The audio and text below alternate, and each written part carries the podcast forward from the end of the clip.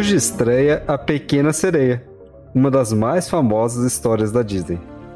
Mas você conhece a lenda por trás da história do filme? As sereias são criaturas míticas que aparecem em lendas e histórias em todo o mundo. E elas são geralmente retratadas como mulheres com caudas de peixe capazes de viver tanto na água quanto na terra. Frequentemente, elas são associadas com a beleza e a sedução. E muitas lendas contam histórias de marinheiros que são atraídos pelo seu canto sedutor. Esse que os leva à morte. E você, ouvinte? Cairia no canto da sereia? Então apague as luzes, coloque os fones de ouvido e cubram bem sua cauda, pois está começando mais um episódio de Arraste-me para o podcast.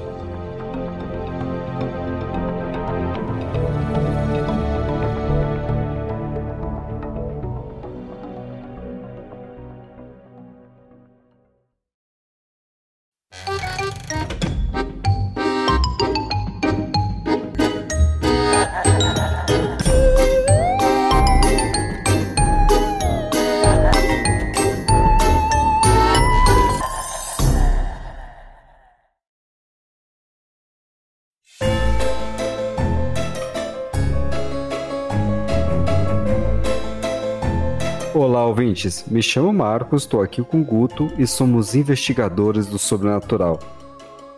E hoje é dia de Guia de Combate. Eu sou quadro do podcast que conta como identificar, relatar, combater e talvez até sobreviver aos seres sobrenaturais. E o assunto dessa semana é sereia. E não tem como não ser, né? Hoje vai ter a estreia do novo filme da Pequena Sereia. E não vai ter só Pequena Sereia, não, tá? Tem pequena, tem grande, tem sereiano, tem tritão, tem Aquaman com 40 de braço e toda essa esquisitice aquática aí. E aí, Guto, será que tem sereia em Santos? Ó, Santos eu não sei, mas na Praia Grande, em São Vicente, ó, a sereia já sai de moto ali, ó, Juliette, pronta para causar. Randandandan e tudo. Ah, é. Se vocês gostarem do nosso conteúdo, não deixe de apoiar a gente, tá? Entra lá no seu agregador, no Spotify, no iVox, no Apple, sei lá o que vocês estão usando. Mas é muito importante porque ajuda a gente a subir nos rankings de podcasts. Então dá uma entradinha lá agora, já deixa seu like, segue a gente. Aproveita também e se conecta com a gente lá no Instagram e no Twitter. É arroba arrastmepod. Pra ficar por dentro de tudo que tá acontecendo e tudo que a gente tá preparando para esse ano. Aproveita também e participa dos sorteios, tá acontecendo muita coisa legal lá. Tem sorteio de livro, tudo que você pode imaginar. Não, só de livro. Imagina muito não. A gente já deu até aquele livro lá, o Chamado do Pichulo. Chamado do Cuchulo. Chululu, do H.P. Lovecraft. Bora pro episódio então? Eu espero que vocês não estejam ouvindo esse episódio na praia, né? Vai que passa duas sereias numa moto aí e arrasta seu celular.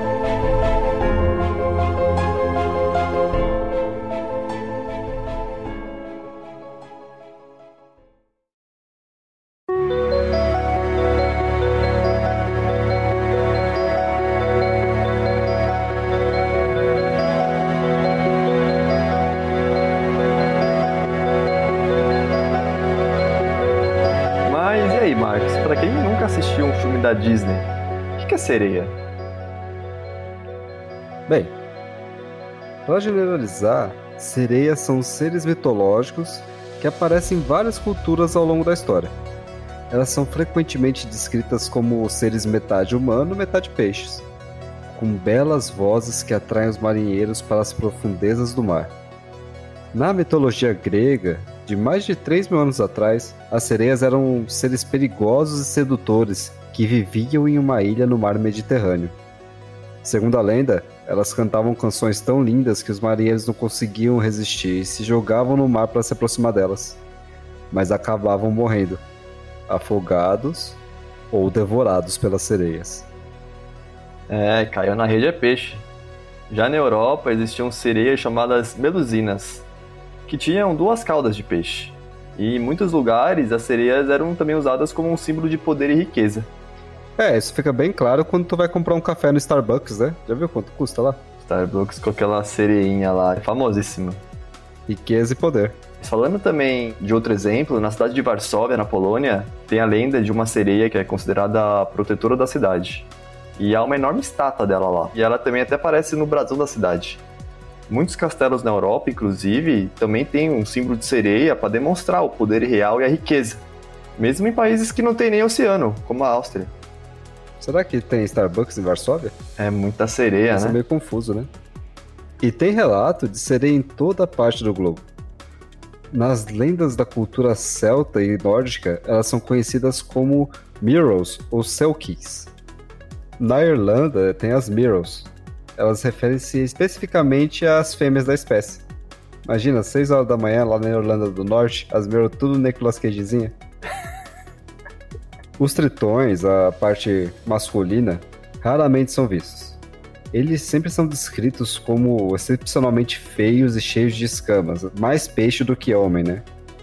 Com características de porco até e dentes longos e pontiagudos.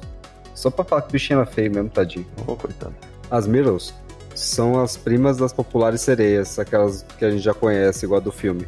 Porém, menos bonitas e mais promíscuas nas suas relações com os humanos. Elas têm umas roupas especiais que usam embaixo d'água para conseguir viajar rápido pelas correntes do oceano. Já as Selks vivem como focas no mar. Isso mesmo, focas. Mas possuem a capacidade de se tornarem humanas ao retirar essas suas peles de foca. Do mesmo modo, basta vestirem novamente a sua pele e retornar à sua forma original. As Selks, quando elas estão em forma humana, elas são excepcionalmente belas e encantadoras. E existem descrições de Merrills que também utilizam a transfiguração para focas. Então essas histórias até que são bem alinhadas, né? Essas culturas vão meio que se juntando ao decorrer do tempo. Nossa, eu imagino os primeiros caras que relataram isso aí, né? O cara tava no barco lá depois de um mês lá só com o macho, daí passou um leão marinho, o cara olhou assim, porra. Meu Deus. Ainda reza a lenda que a pessoa que esconde a pele da foca, ela passa a exercer um domínio sobre a Selk, que não pode retornar ao mar, porque não tem mais como se transformar sem a pele. As Selks, elas só podem fazer contato com o ser humano por um curto período de tempo, e depois elas voltam ao mar. E além disso, a Selk não pode fazer contato novamente com o ser humano por um decorrer de sete anos, ao menos que um humano lhe roube ou queime a sua pele de foca. Depois de sete anos acontece o quê? A dívida caduca no Serasa e o nome da sereia fica limpo de novo? Ela pode pegar outro empréstimo? Acho que depois de sete anos ela volta a desejar humanos novamente. A gente tem exemplo de histórias parecidas com a da Selkis até no Brasil, né? Por exemplo, o Boto Cor-de-Rosa. Ele consegue se transformar em humano para seduzir as jovens donzelas e depois retornar para a água do rio. É, e pra quem também curte Harry Potter, sabe aqueles serianos do Lago Negro? Então, eles aparecem acho que no quarto filme, durante a, aquela prova do torneio de tribucho. Ah, aquela lá que tem o Edward, né? Isso, a do Edward. Eles são Selks ligeiramente diferentes. Eles ainda são oriundos da Escócia ali, da Irlanda, né, a parte norte ali da Europa, porém são menos bonitos que as outras formas dos serianos. Tem até uma aparência mais próxima da de um peixe. Inclusive também tem até as sereias, essas que a gente tá mais acostumado a ver também naquele filme. Não, lembro, não sei se vocês lembram daquela parte que o Harry fica peladão na, no banheiro dos monitores. Então tem uma figura de uma sereia que fica olhando para ele ali. Na cultura japonesa também tem as Ningyo. Elas são diferentes daquelas sereias gregas. Elas são mais monstruosas, assim, com o rosto e o torso variando entre humano e peixe. Essas sereias japonesas, elas possuem dedos longos, garras afiadas e escamas douradas brilhantes pelo corpo.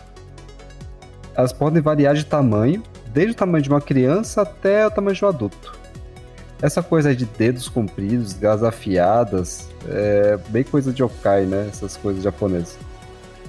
As suas cabeças foram por vezes descritas como toda deformada, cheia de chifre e dente para fora. Aí, ó, coisa de Oni. E outras versões, as sereias são descritas mais como uma forma que lembra a versão mais ocidental, né? Como belas mulheres, só que mais sinistras e meio demoníacas. É, no geral, essas sereias japonesas são criaturas horríveis, sendo considerada como um pesadelo surreal, ao invés de uma mulher sedutora que o cara se perde apaixonadamente. Porém, acredita que a carne de uma sereia dessas pode conceder a imortalidade. E as suas lágrimas se transformam em pérolas, e quem consumi-las vai ter juventude eterna. É, será que tem esse tipo de sereia lá no, na floresta de Ogikahara? Fica aí o questionamento aí. Se tiver um mar dentro da floresta, talvez, né? Ah, tá. É, faz sentido. A não ser que elas nadem no Rio Quente, tem lá no, no Monte Fuji. Pode ser, né? Os russos também têm as suas próprias lendas envolvendo sereias, chamadas de russalcas. E como tudo na Rússia, também é algo bem bizarro. E qual que é a particularidade dessas aí? Essa, essa sereia nada em vodka, é? Vodka e gelo? É, e volta no Putin. Não, elas são consideradas espíritos benevolentes, que trazem fertilidade e uma boa colheita.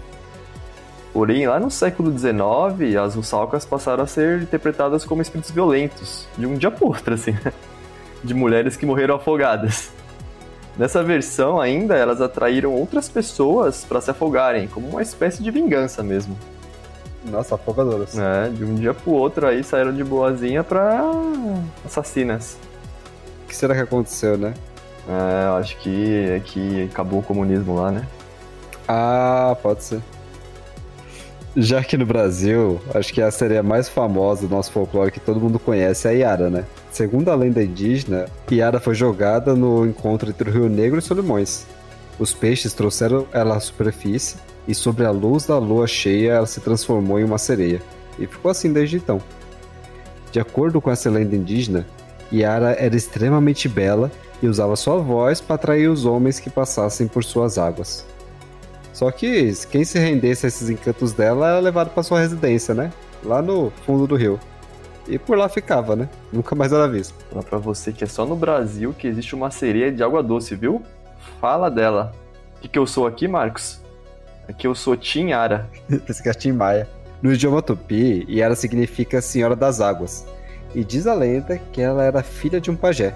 Porém, historiadores defendem que essa aí é mais uma importação da mitologia europeia, né? Adaptaram para a realidade do Brasil.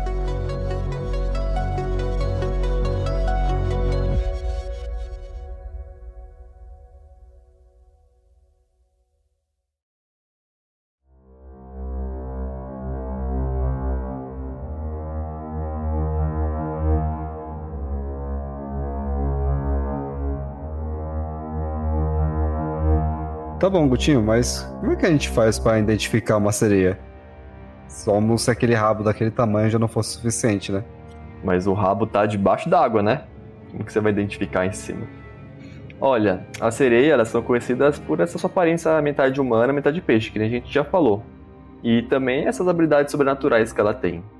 Na mitologia grega, elas eram descritas como filhas de Poseidon, o deus do mar, e tinham o poder de controlar o mar com a sua música. Uma das características mais conhecidas das sereias é a sua capacidade de atração e sedução. Ainda na mitologia grega, elas eram conhecidas por cantar essas belas melodias que atraíam marinheiros para as rochas, onde eram afogados ou devorados, às vezes até o barco também acabava encalhando. Eu acho que o barco encalhar é o menor dos problemas deles, né? Essas histórias de sedução de marinheiros por sereias também são encontradas em outras culturas. E essa atração e sedução das sereias são características que permeiam a mitologia e histórias populares. Embora elas possam parecer belas e encantadoras, as sereias são frequentemente retratadas como seres perigosos e mortais, que usam essas habilidades para atrair e seduzir as suas vítimas. Além disso, as sereias também são frequentemente retratadas como seres que conseguem controlar o clima e o mar criando tempestade e ondas violentas que podem destruir os navios e matar a tripulação inteira. Oi, Aquaman, é você? Em algumas histórias, elas são descritas como tendo uma fome insaciável por carne humana, devorando suas vítimas com prazer. Bom, não sei de que prazer que eles estão falando, né? Por que, que esses monstros têm tanto esse tesão em carne humana? Eu tô desconfiado que carne humana deve ter gosto de bacon, hein? Será que não tem nenhuma sereia vegetariana, não? Que elas não vai comer hambúrguer de siri, né? Por que será que elas são tão retratadas como monstros em algumas histórias? Ah, que você imagina antigamente, né? Quando tudo era desconhecido e misterioso. Aquelas culturas que viajavam de barco por aí, enfrentando tempestades e aquelas marés, era uma coisa perigosíssima, ainda mais com a baixa tecnologia. Você bateu o seu barquinho já era.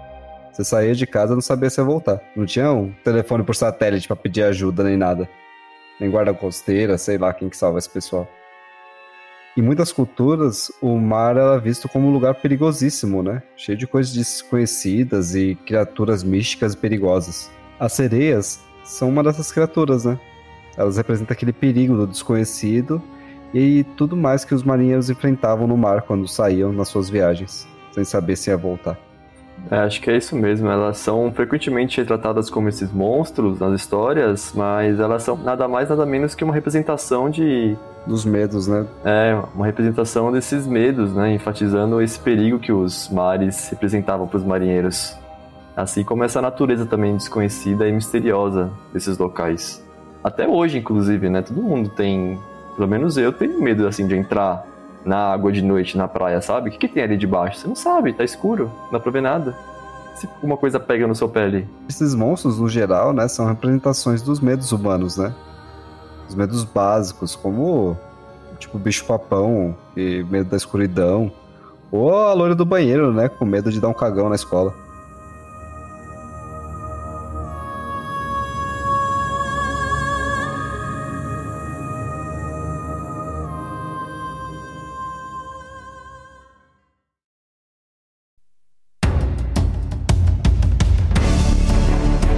Mas e aí? Alguém já viu sereia de verdade? Será que tem provas documentadas da sua existência? Igual o ET Bilu? Tem prova dele lá. Busque conhecimento. É, igual o ET Bilu é complicado, viu? Porque tem prova ali visual, né? Gravada. Igual de tudo. É, então, mas de sereia, existem relatos em todo mundo. Mas é mais complicado, difícil de verificar ou de comprovar. Muitas vezes esses avistamentos são atribuídos a fenômenos naturais mesmo, como focas, ou até peixes muito grandes, ou até ilusões que são causadas pela luz ou pelas ondas. Essa desculpa aí das ilusões eu não engulo não, cara. Ah, não, não, foi uma ilusão de ótica, foi um... Foi um brilho do que refletiu no para-brisa do barco ali. É, isso aí, essas coisas aí, essas historinhas aí não cola não.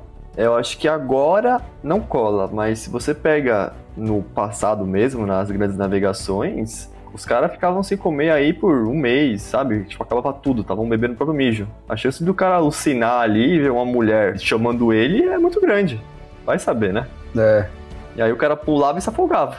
Tem alguns relatos que parecem ser mais genuínos também, dessas presenças. Alguns, inclusive, falam que eles estão lá no navio, os marinheiros, e olham pro lado e tem uma sereia nadando do lado dele.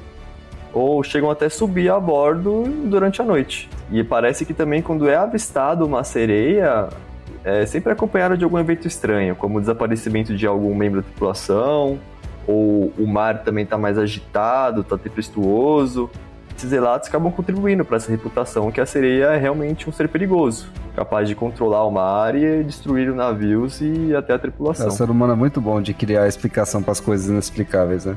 Em muitas dessas histórias, avistamentos de sereias são vistos como um sinal realmente de mau agouro, indicando a chegada de algo ruim, seja de uma tempestade ou até de outro tipo de calamidade.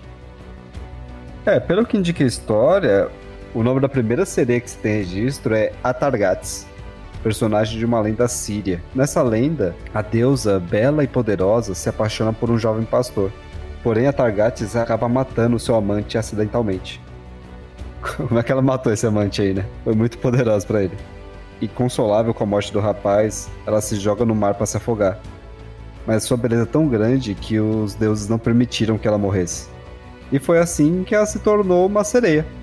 Os supostos avistamentos de sereias se tornaram populares por volta do século XV, XVI, é, época das grandes navegações, né? Quando estava tendo mais barco no mar. Em 9 de janeiro de 1493, o Cristóvão Colombo descreveu no seu diário de bordo que encontrou três sereias. Elas se levantaram acima da superfície do mar e conseguiu avistá-las do barco. Ainda no seu diário, ele também acrescentou que as sereias não eram de forma alguma tão bonitas quanto as que ele tinha ouvido falar naqueles contos e lendas populares. Outros marinheiros também relataram ter visto sereias nas suas viagens, mas cientistas e historiadores hoje em dia acreditam que provavelmente eles tinham visto algum animal real, tipo um golfinho, peixe-boi, algo do tipo. É, é o que a gente falou mesmo, né? É, nessa época aí, o pessoal tava conhecendo o mar, né? Traçando rotas comerciais aí por todo o globo. O cara não sabia nem onde ia chegar. Então, acabava a comida, acabava a bebida, eles começavam a alucinar também. Começavam a ver coisa em um lugar que não tinha. Mas isso também não tira nenhum mérito que possa existir mesmo.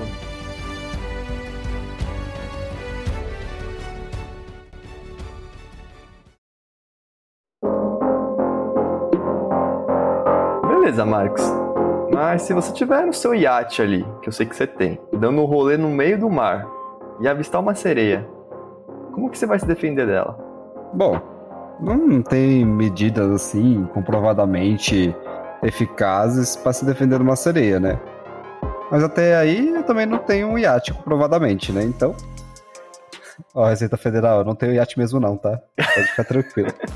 Mas falando hipoteticamente, se a gente considerar as histórias e lendas que retratam as sereias como perigosas e seres malignos, a gente pode pensar em algumas estratégias de defesa, né? Algumas lendas sugerem que a única maneira de se proteger de uma sereia é evitando olhar diretamente nos seus olhos, olhos que têm poder de hipnotizar e seduzir suas vítimas. Nesse caso, pode ser até recomendável você usar um óculos escuro ou um capacete do Daft Punk, espelho, sei lá. Alguma coisa que cubra seus olhos também, tá valendo. É, é meio difícil tirar os olhos também, né? Uma gostosa lá, seminua no meio do mar, cantando. Fica complicado não olhar, né? É, tá, mas se for o caso, outras lentes também sugerem que som altos e agudos, como uma buzina ou sei lá, um instrumento musical, consegue afastar as sereias, já que elas seriam sensíveis ao som. Além disso, a lenda de Odisseu, aquele lá dos Argonautas, sugere que o cano da sereia pode ser bloqueado, tampando os ouvidos. Ou você pode amarrar seus marinheiros no mastro do navio, né, para tentar resistir ao chamado sedutor. É, de qualquer forma, arrancar a cabeça dela também funciona, tá? É, deve funcionar. No entanto, é importante lembrar que essas estratégias são baseadas em lendas e mitos, tá? E não devem ser consideradas como medidas de segurança no mar. As medidas reais de segurança devem ser usar colete, aprender a nadar e respeitar as correntes e os perigos do oceano. E não nadar mamado também. É uma boa dica.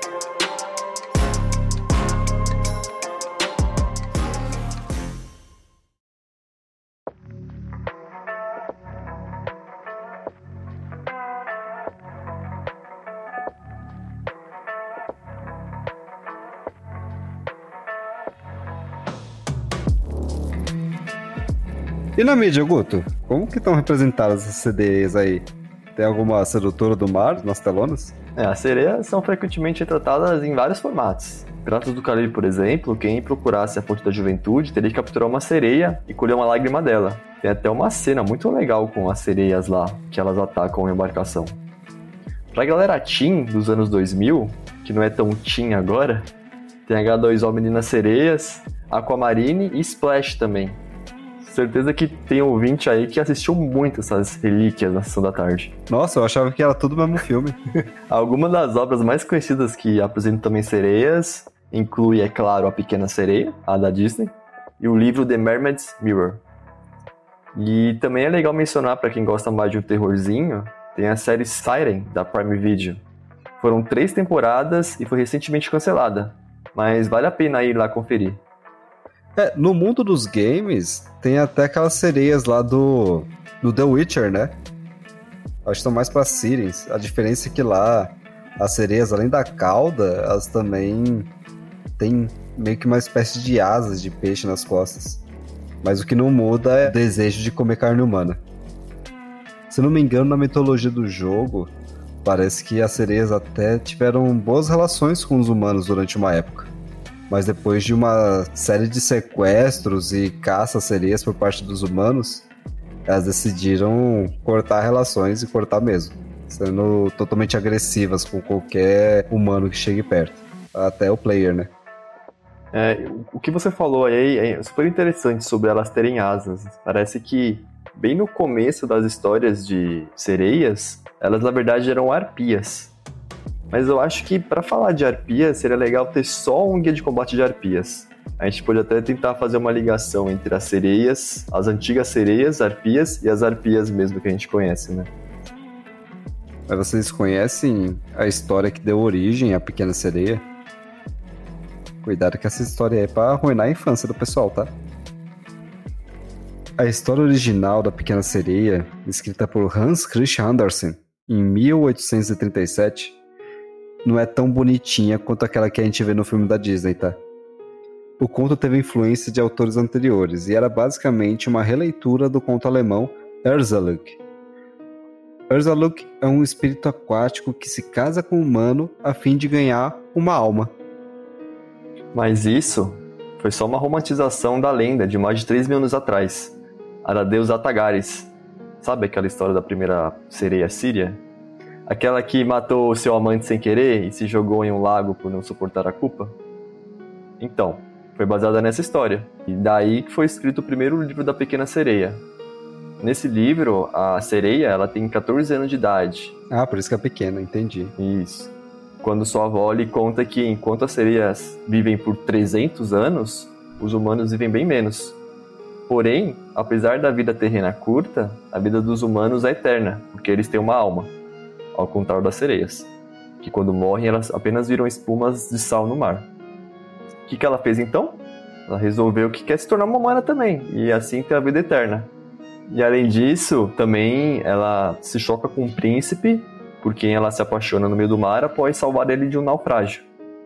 Para se tornar humana, ela procura uma bruxa do mar. E essa bruxa exige a sua linda voz de sereia em troca de um feitiço que lhe dará pernas. Mas o encanto que lhe deu pernas ainda tem outro preço bem diferente do filme da Disney, inclusive. Nesse livro, seus pés começam a doer e sangrar como se ela estivesse andando sobre facas. E além disso, ela nunca mais pode voltar a entrar no mar. A jovem, então, depois do feitiço, reencontra o príncipe, mas como ela não consegue falar, já que ela perdeu a voz, ela apenas consegue dançar para ele, mesmo sentindo essas dores agonizantes. E ele ainda adora vê-la dançando. fazendo com que ela não pare de dançar. Tadinha. A pequena sereia ainda tem mais um preço a pagar para conquistar a sua alma e a vida eterna. Ela precisa realmente se casar com o seu amor verdadeiro, no caso, o príncipe. Mas, tem um porém, caso ele se case com outra mulher, na madrugada da noite de núpcias dele, ela morrerá e se transformará em espuma. Gente, uma conta tá miúda desse contrato aí. Essa sereia tinha que arrumar um advogado, chamar o Celso Russomano, sei lá.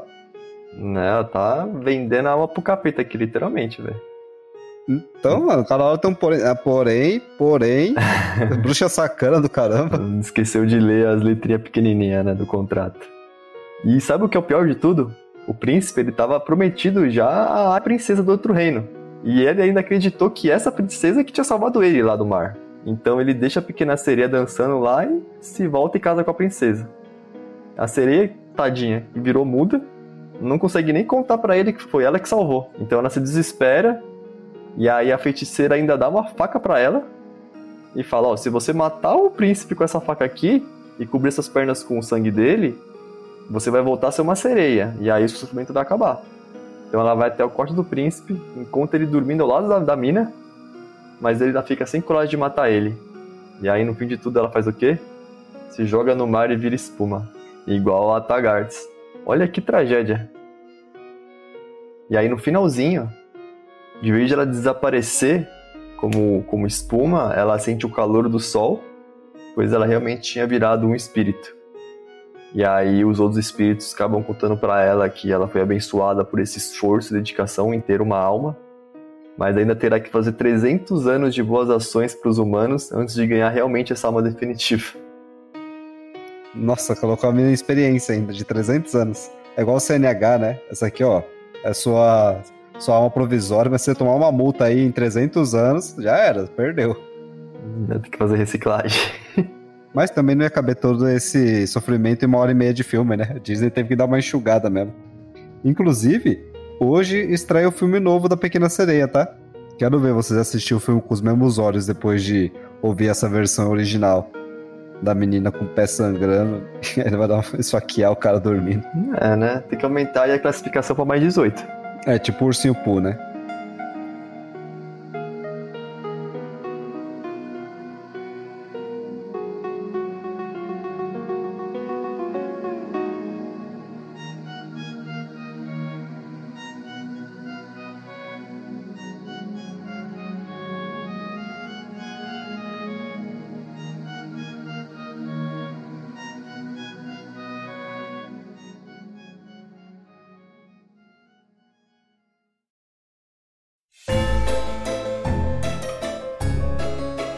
E aí, ouvintes?